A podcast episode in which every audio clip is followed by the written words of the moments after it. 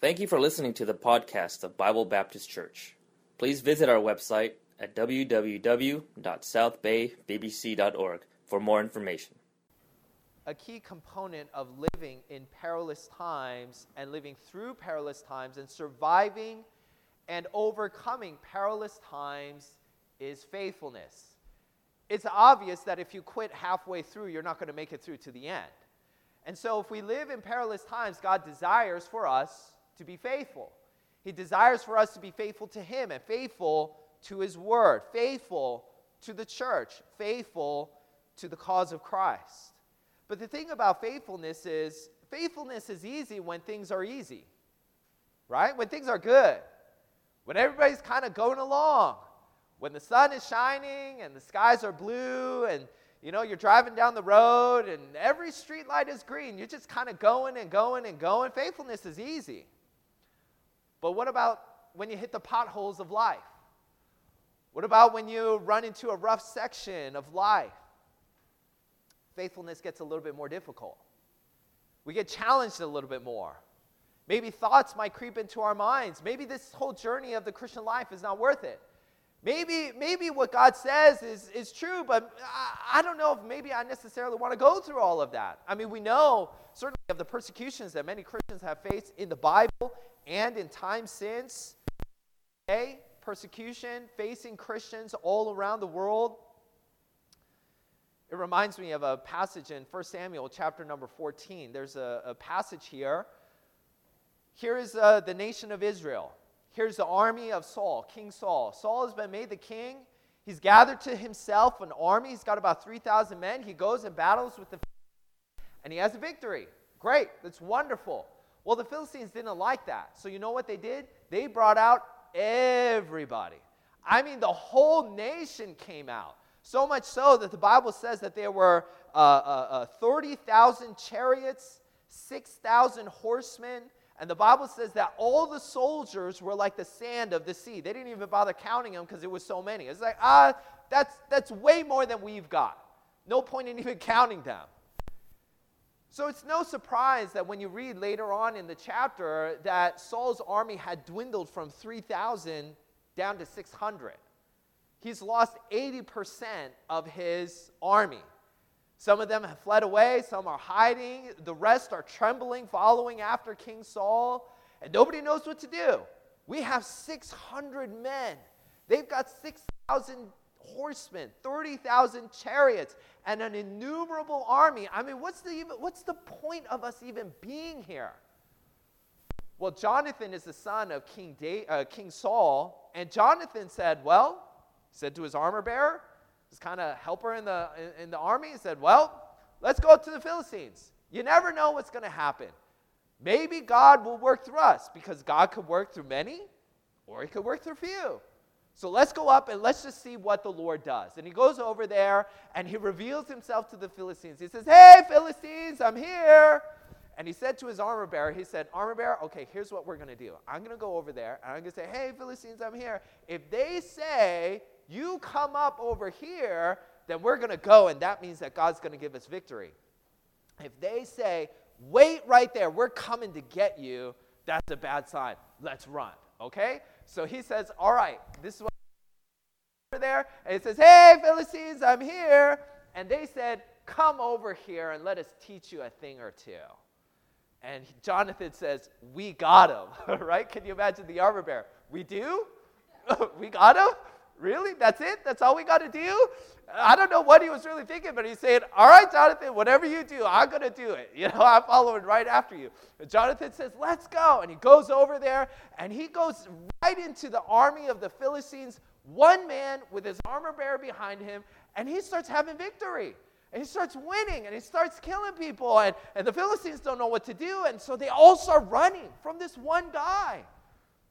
It's like when you have, you know, the, you know, my kids, they're afraid of little bugs, they're afraid of little ants. You know, this one little ant, ah, so scary, right? That's an ant. But that's what was happening to the Philistine army. This one man, this one ant comes into this army, and everybody just ran away. Everybody starts running away. And Jonathan's like, Yeah, we got the victory. And he keeps going. And, and the armor bearer, the Bible says, he went up after him. And whoever Jonathan missed, he was going after them. You know, he's like, Yeah, we do got it. And he starts going. And you can imagine the big ruckus that this caused in the army. And not only that, with Saul. Because Saul, even though he's got a, a, an army of 600 people, he's not really observing. But I'm, he's got scouts here and there. And uh, somebody comes back and he says, Saul, I don't know what's going on, but the army's like in chaos and they're like running away. And he's like, Really? What happened? And he was, he was counting who's here, who's not here. Jonathan's not here. But they go up, they see what's happening, and everybody goes after him. The whole army is like, hey, we're winning. And they go after them.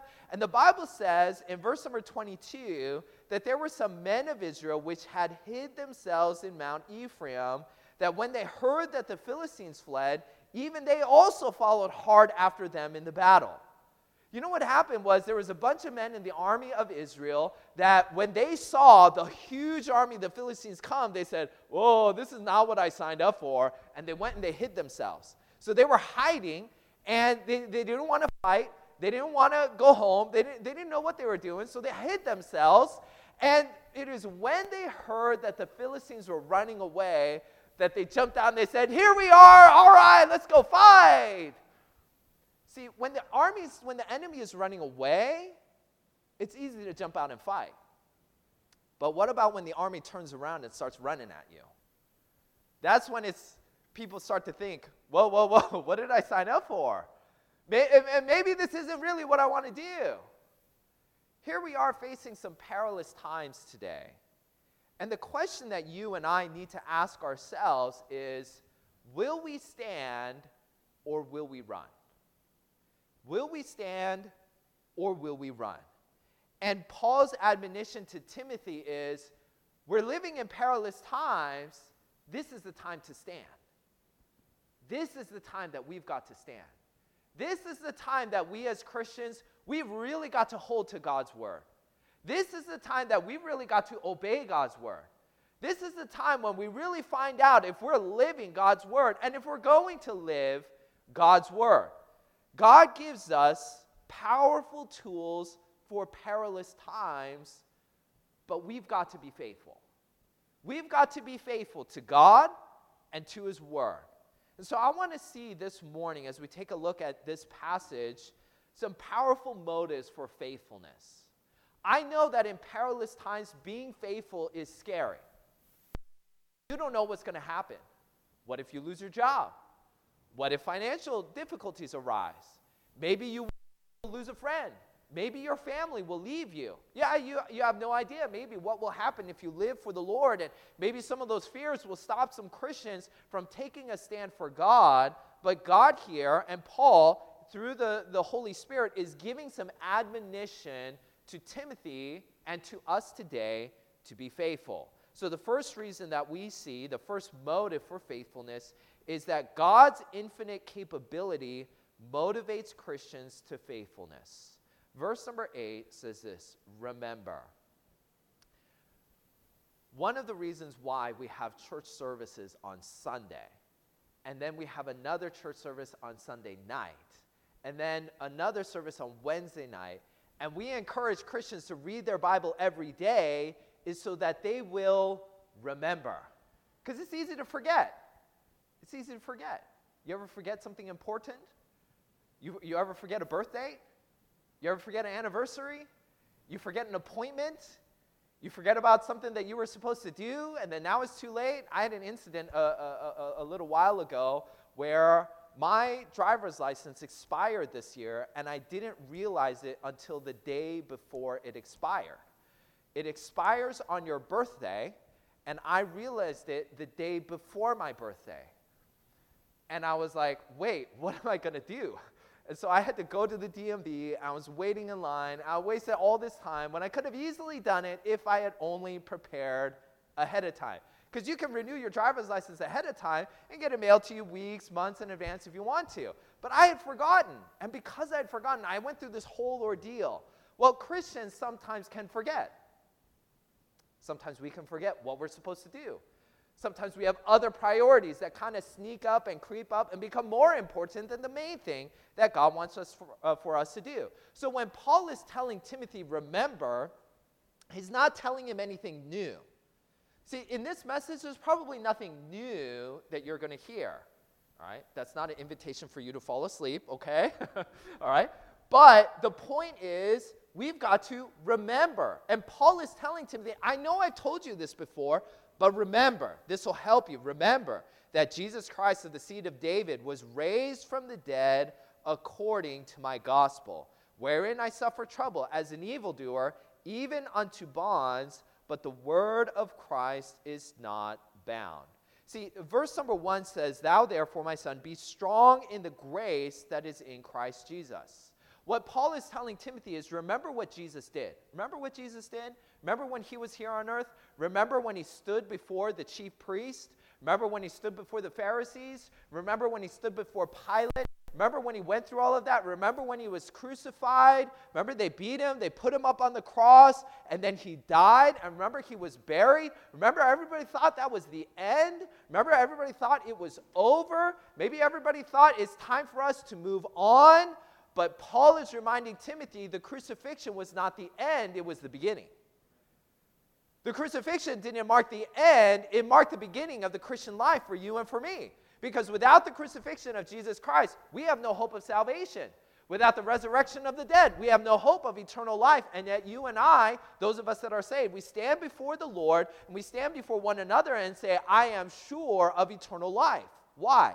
Because of what Jesus Christ has done and remember what Jesus did. Up from the grave, he arose. He says, Remember that Jesus Christ was raised from the dead. Then in verse number 9, he says, Wherein I suffer trouble as an, even as an evildoer, even unto, ba- uh, uh, unto bonds. What he's saying is, I'm restricted right now. I'm in prison. I can't go wherever I want. I can't do whatever I want. I'm stuck here. You ever feel that way? You ever feel stuck? You can't do what you want to do. You can't go where you want to go. You're not making progress in the areas that you're hoping to make progress in. You ever feel stuck? Paul here is saying, I'm suffering as an evildoer. I'm in bondage. I'm in prison. I can't do the things that I want. I am bound, but the word of God is not bound. You know what Paul is t- uh, telling Timothy? He's saying, I can't do whatever I want, but God can do whatever He wants. God is not limited by you and me. God is not limited by the government. God is not limited by what's popular on social media. God is not limited by what people believe. God's word is not bound. And the proof of that is the resurrection of Jesus Christ. See, when you think about, you know, those that have power today, who do you think about? When you think about who are some of the most powerful people in the world today, you might think about some people in politics. You might think about some people in business. You might think about people who are just really popular and they know a lot of people and everybody likes them and everybody wants to please them. You might have some individuals like that. There's a lot of people that have power. But what God is trying to say here is there's nobody that has more power than Jesus Christ. You know why that is? Because it doesn't matter how powerful you are. Think about all the powerful people in history. Think about Caesar, think about Alexander the Great, you think about popular, you know, politicians, wealthy businessmen. It's true of every single one of them. It is appointed unto man once to die. Every single one of them died, and that was the end of their life here on earth. But you know what's true of Jesus Christ? He died, but that wasn't the end. He rose again, and he ascended into heaven, and he's preparing a place for us. And he's waiting for us. And one day he will call us home, hopefully before I die. the rapture will come, and I will go to be with him. And what Paul is reminding Timothy is remember this Jesus Christ who has done something that nobody else has ever done. He died and he resurrected himself from the dead, and he has never died again. And what Paul is saying here is there's power there. Amen? There's power there. There's a power that is greater than any man or woman has ever attained to themselves.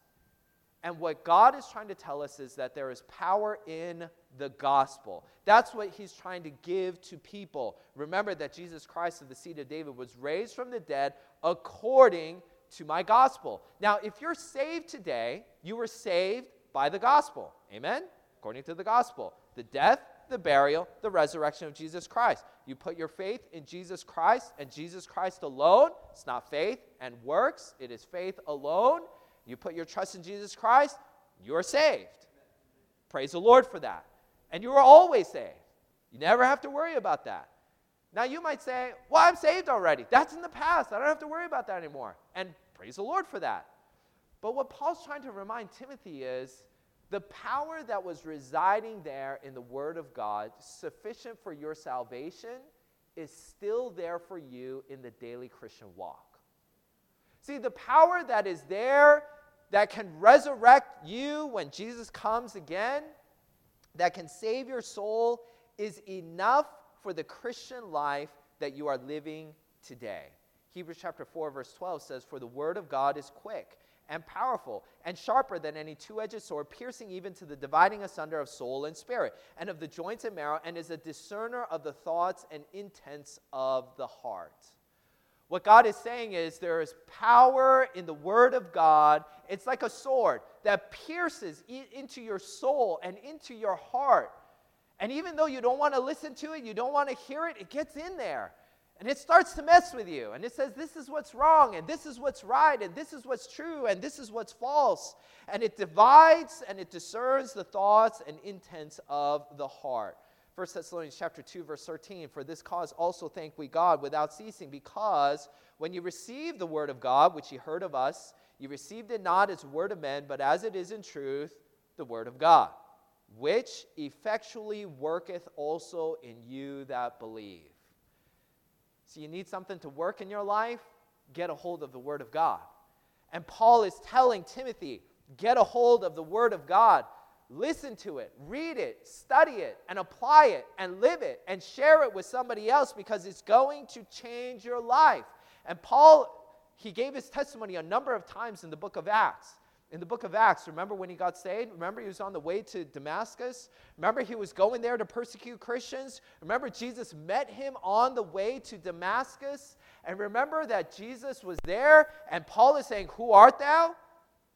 Remember, Jesus responded, I am Jesus of Nazareth, whom thou persecutest. And remember what Jesus said? He said, It's hard for thee to kick against the pricks. Remember what Jesus was telling Paul?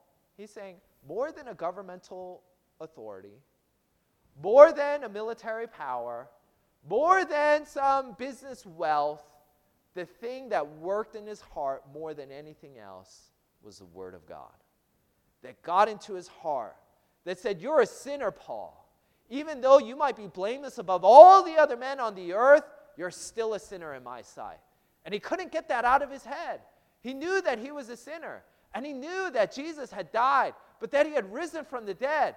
And he was wondering, what does that mean for him? And, and he didn't want to give up that old life and that old system, but God's word kept working in his heart, and he couldn't get it out of his mind. Nobody was talking to him then about Jesus of Nazareth and the gospel. They were only talking about killing Christians. And yet, deep in his heart, God's word was working. The worst of persecutors and enemies of Jesus Christ was now a Christian. Romans chapter 1, verse 16 says, For I am not ashamed of the gospel of Christ. For it is the power of God unto salvation to everyone that believeth, to the Jew first, and also to the Greek. You know why we've got to be faithful today? Because God can still save people today. Your friend can still be saved. Your neighbor can still be saved. Your family member, maybe that one that you've been witnessing to for years and years and years and decades, that person can still be saved.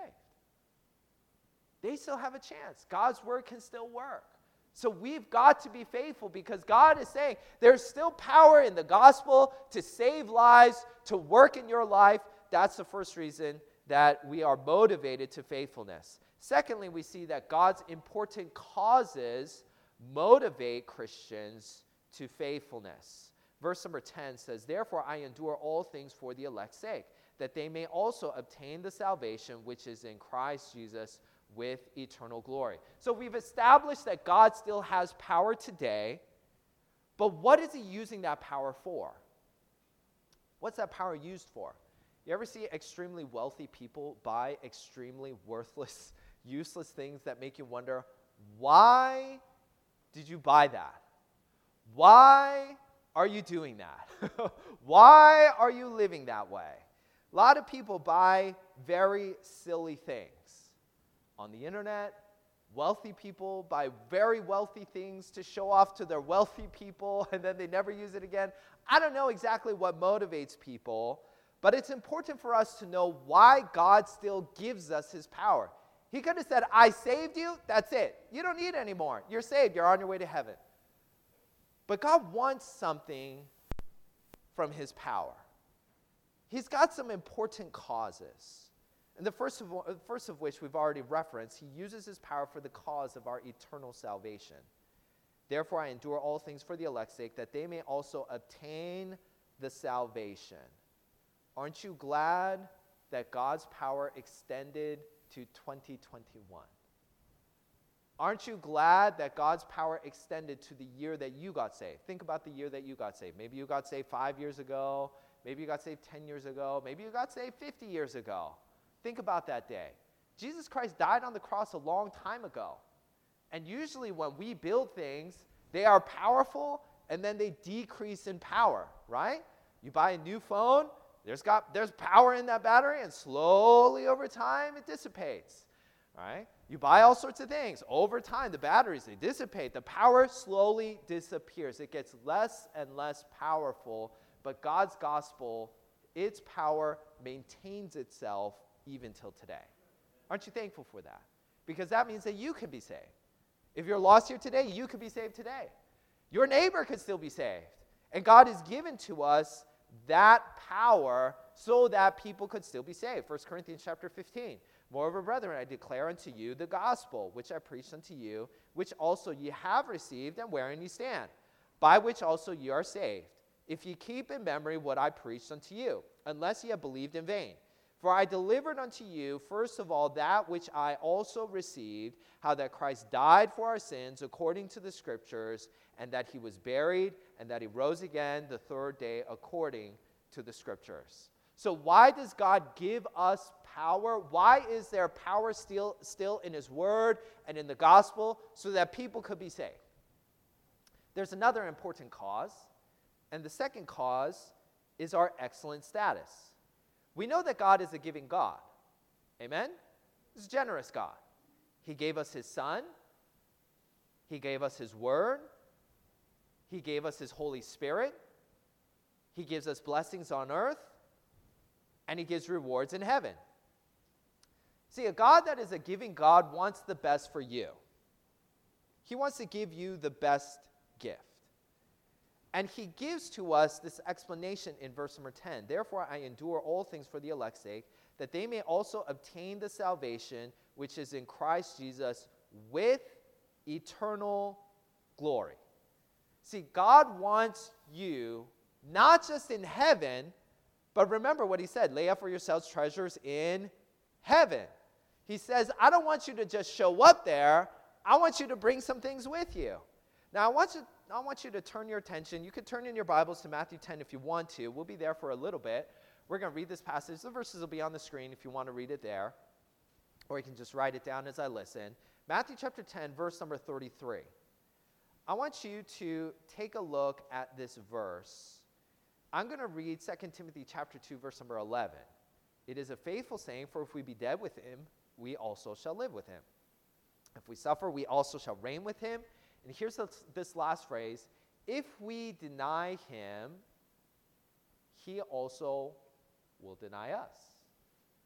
Now, what does that mean?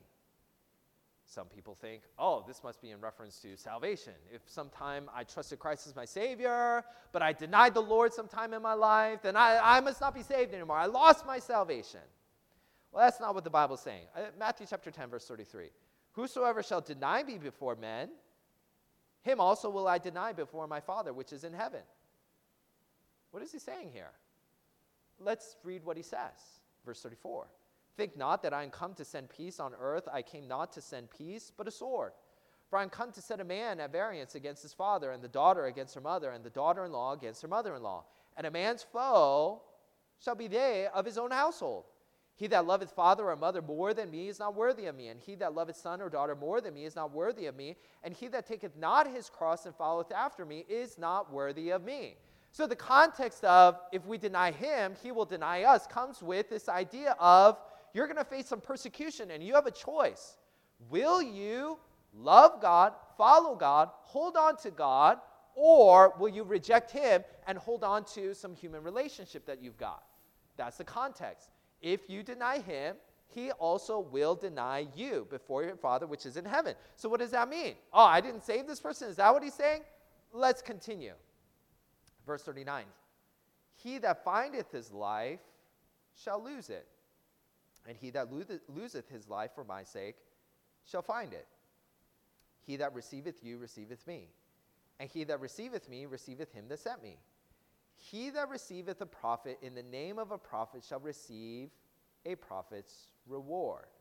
And he that receiveth a righteous man in the name of a righteous man shall receive a righteous man's reward. And whosoever shall give to drink unto one of these little ones a cup of cold water only in the name of a disciple, verily I say unto you, he shall in no, no wise lose his reward. Do you see the context in which Jesus used the words, if you deny me, I will deny your Father before heaven? You're going to face some opportunities. You're going to have opportunities to deny me before men, and you're going to hold on to desiring to please maybe a family member. You want to please your spouse or a father or a mother or a child or a friend. You want to please them more than you want to please God. You have an opportunity to deny me, but if you do that, you will lose your reward. There's a reward that God wants for you, and you've got to be faithful in the face of persecution. There's a phrase in the Bible that is often used, and when I was young, I totally misunderstood the phrase. The phrase in the Bible that Jesus gives is, The first shall be last, and the last first. And I used this, I, I remember when I was a kid, I had an opportunity, I had a friend of mine and uh, they, uh, the, the house had uh, some uh, firearms.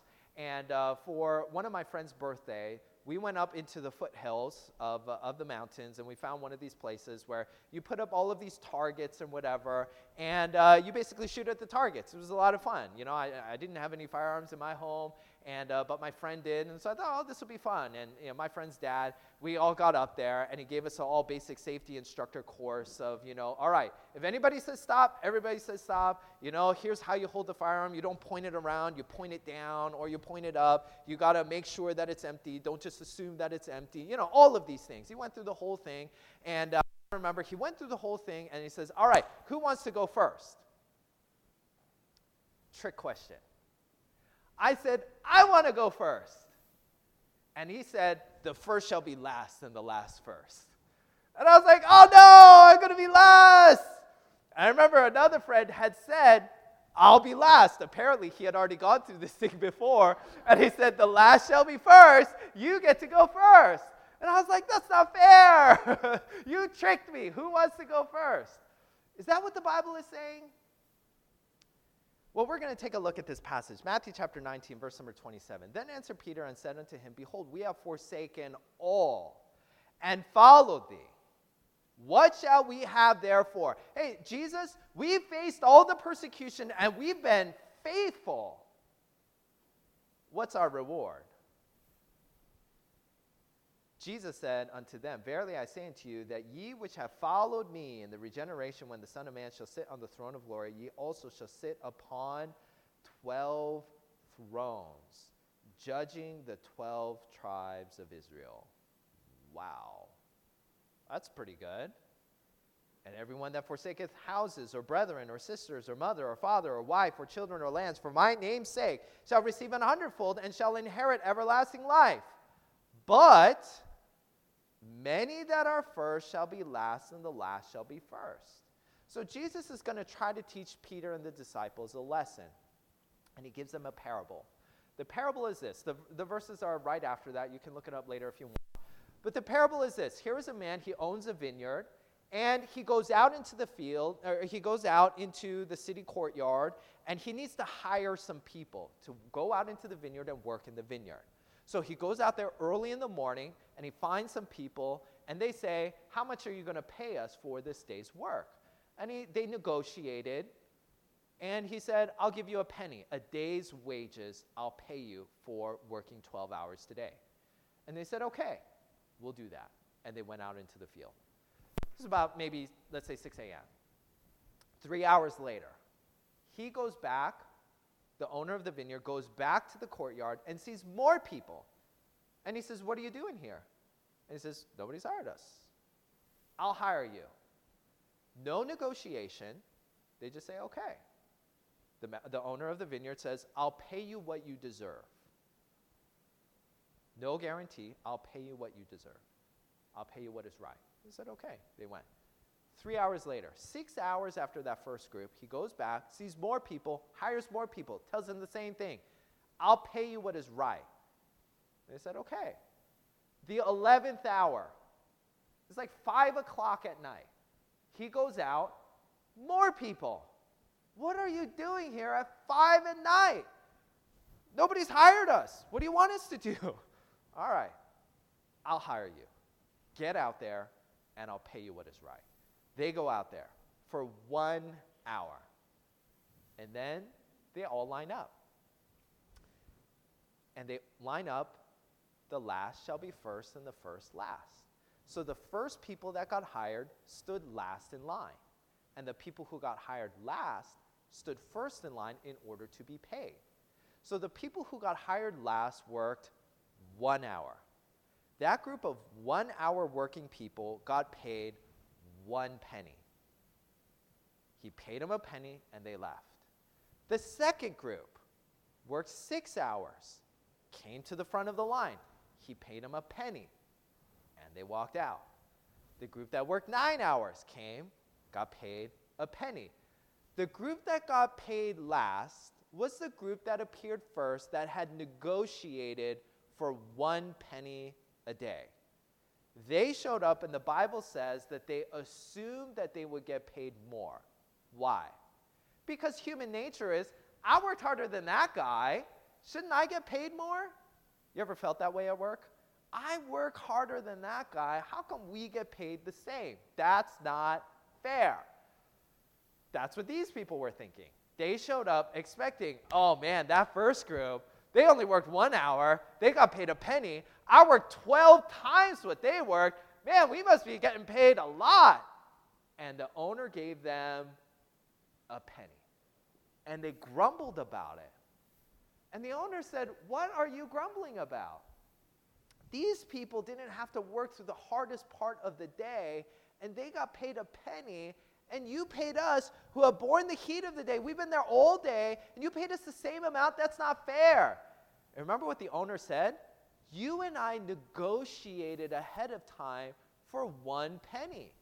Isn't that what you negotiated? What are you going to say? I agreed to the, the deal, and the deal is the deal. I have nothing to say. You know what Jesus is trying to teach from this lesson of this vineyard owner? What he's trying to say is, I want to give you so much more than even what you find agreeable or reasonable. See, if you went to God and said, God, if I live for you and I do all of these things, then is, can we do that? God might say yes, but God is so generous that He wants to give you more. See, Peter said, Hey, we, we've suffered through all of this persecution. We've been faithful to you. What are you going to give us? And Jesus said, All right, you want a negotiation? You want to know what you're going to get rewarded with? All right, how about this? I'll give you one of the thrones, and you'll be able to uh, rule over one of the tribes of Israel. Is that good enough? Is that pretty good? Isn't that pretty good? That's pretty good, right? If you're Peter, James, or John, Nathan, you know, all of uh, Philip, you know, you have all of these d- uh, disciples, you would say, I'll do that. Yeah, sounds like a great deal. And Jesus said, The last shall be first and the first shall be last. You know what God's saying is, Why are you settling for that? I want to give you so much more. And what God is trying to say here through this example is I want to give you so much more. Because as human beings, we don't even comprehend what eternal glory is. When you hear the words eternal glory, what are you picturing in your mind? I don't know. what is eternal glory? I haven't the slightest clue. I don't know what it means. I've seen pictures, you know, we know that the streets are paved with gold, there's jewels in the in the walls and the gates are pearl. We know what heaven is kind of going to look like, but what exactly is eternal glory? How great is eternal glory? I don't know. But 1 Corinthians chapter 2 verse number 9 kind of gives us a little bit of context. But as it is written, eye hath not seen, nor ear heard, neither has entered into the heart of man the things which God hath prepared for them that love him. You can't even imagine what God wants to give you. How is that possible? So I've got some little kids. Let's take some little kids. Let's say you've got a two year old. Let's say you got a one year old, you got a three year old. Let's take one of these little kids. And they're wonderful, right? Little kids are great, right? I, they, they're a handful, but they are great. Love my kids. I, I, I, I love you know playing with them. I love doing all of this stuff. I love taking them out. I love having conversations with my kids. I love having conversations with my kids. I remember before my kids could talk, that was a tough time. Child, what do you want? I don't know what that is. What do you want? you know? And sometimes they can't describe it. And then they get frustrated with me. How come you don't get it? This is what I want. You know? Now we can talk. We have a conversation. I'm like, oh, this is what you want. It's great. I love my little kids. But my little kids don't really understand how the world works. They don't understand what I do for a living. They don't understand that you have to go out and work. You work, you earn money, you bring it home to pay for rent, for food, for clothes, all of that stuff. They don't understand any of those things. They also don't understand value. They don't understand how valuable some things really are. If you were to give a two year old a suitcase full of $100 bills and offer them either you can have this suitcase full of $100 bills, or you can have this cardboard box that has a plastic toy in it that sparkles and shimmers. Which one do you want? They're going to take the toy every time. Which one's more valuable? We know but that child hasn't the slightest clue as to what is more valuable. Now, this is, of course, a hypothetical situation, but let's say the situation were real. And my child, for whatever reason, was picked to do this experiment. You can either have this suitcase full of $100 bills or this plastic dollhouse in this cardboard box. I'm to coach my child. All right, child? All right, here's what we're to do. All right? I know that the toy is going to be bright and shiny and sparkly, and you're going to really want to have it, but trust me, the suitcase with the $100 bills is much more valuable. Trust me on this. Trust me. Please, trust me, right? Okay.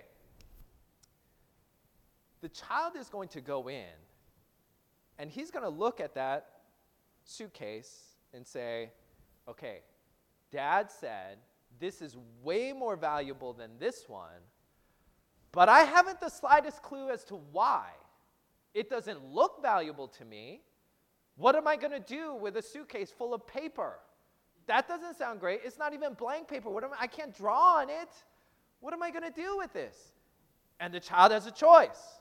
Am I going to pick what I think is better, or am I going to pick what my dad said was better.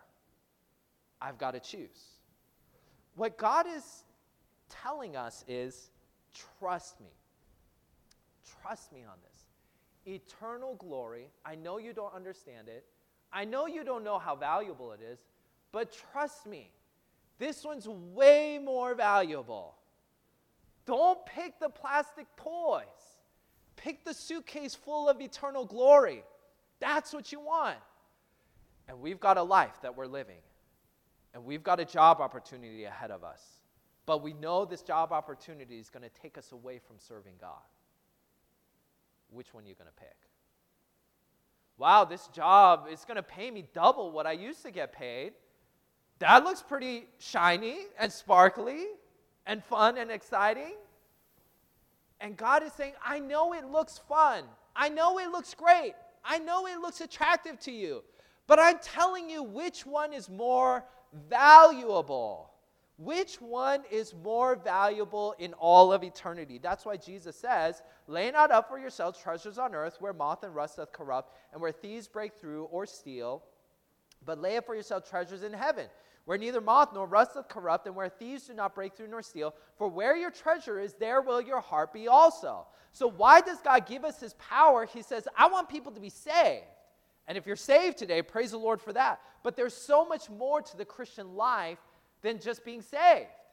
God says, I've got something great for you in heaven. I have eternal glory that I want you to have. You've got to lay up for yourself treasures in heaven, but every day of your life, you've got a choice between the suitcase of eternal glory or a bright, shiny, sparkly little toy in a cardboard box.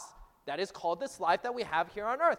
The choice is yours. I know that going out and eating nice food and traveling the world, all of that is fun and exciting. And there's nothing necessarily wrong with that. There's nothing wrong with having plastic toys. There's nothing wrong with that. But if you're giving up suitcases full of $100 bills in order to have that, God is saying, oh, you could have so much more. You could have so much better. Why does God give us power? Because he says, You can only have this eternal glory through my power. You've got to have that power living in you, working through you, if you're going to have that eternal glory. So the second cause is our eternal glory. Thirdly, he uses his power for the cause of our expected service. Because the Christian life is not about me. The Christian life's not supposed to be about me, right? It's supposed to be about somebody else, right? The Christian life is supposed to be about our Lord, and the Christian life is supposed to be about others. Verse number 10, 2 Timothy chapter 2, verse number 10. Therefore, I endure all things for who? For the elect's sake, for others, those that are saved, that they may also obtain the salvation which is in Christ Jesus with eternal glory. You know what Jesus is saying, or what Paul is saying here? What he's saying is, I'm living through perilous times, suffering persecution, not for my eternal glory, not for my rewards, but for yours. You know why Paul suffered through some of these things? His mindset was not about what he could get, his mindset was about what they could get. He wanted them to have something that they also may obtain salvation, which is in Christ Jesus with eternal glory. See, Paul was willing to go through all of these things all of the beatings, all of the whippings, all of the, the, the stonings, all of that for their sake. You know why God gives you power? So that you could live not for yourself, but for others.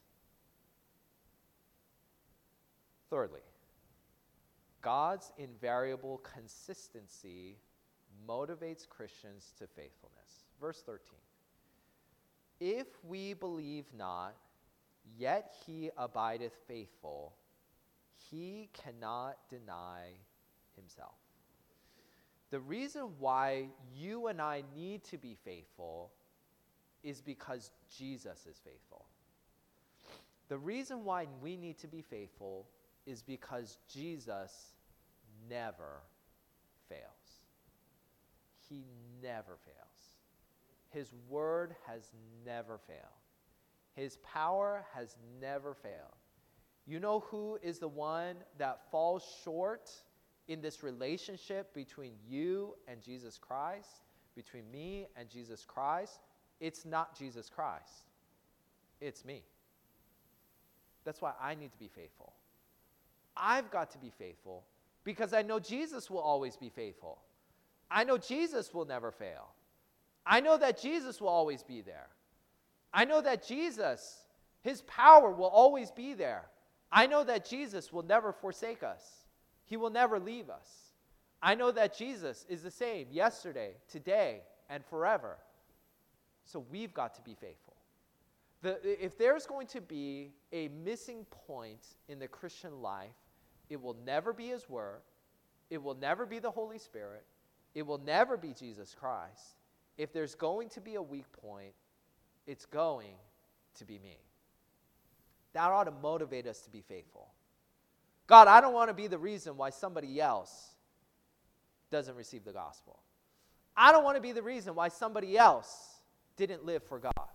I don't want to be the reason why somebody missed out on some opportunity because I wasn't there and I wasn't serving and I wasn't involved. God, I know that you're always ready. I know that you're always able. God, I don't want to be that, that one. That ought to motivate us to faithfulness. See, we're living in perilous times. And each and every one of you is going to face some difficulties. If you were to witness straightforward to your boss, some of you know, wow, that would have some really bad consequences for my job. If you were to be a witness to your family or your relatives, you know that will cause a problem. You know that if you live for God, it might even cause problems in your own house. And what God is saying is, that's perilous times.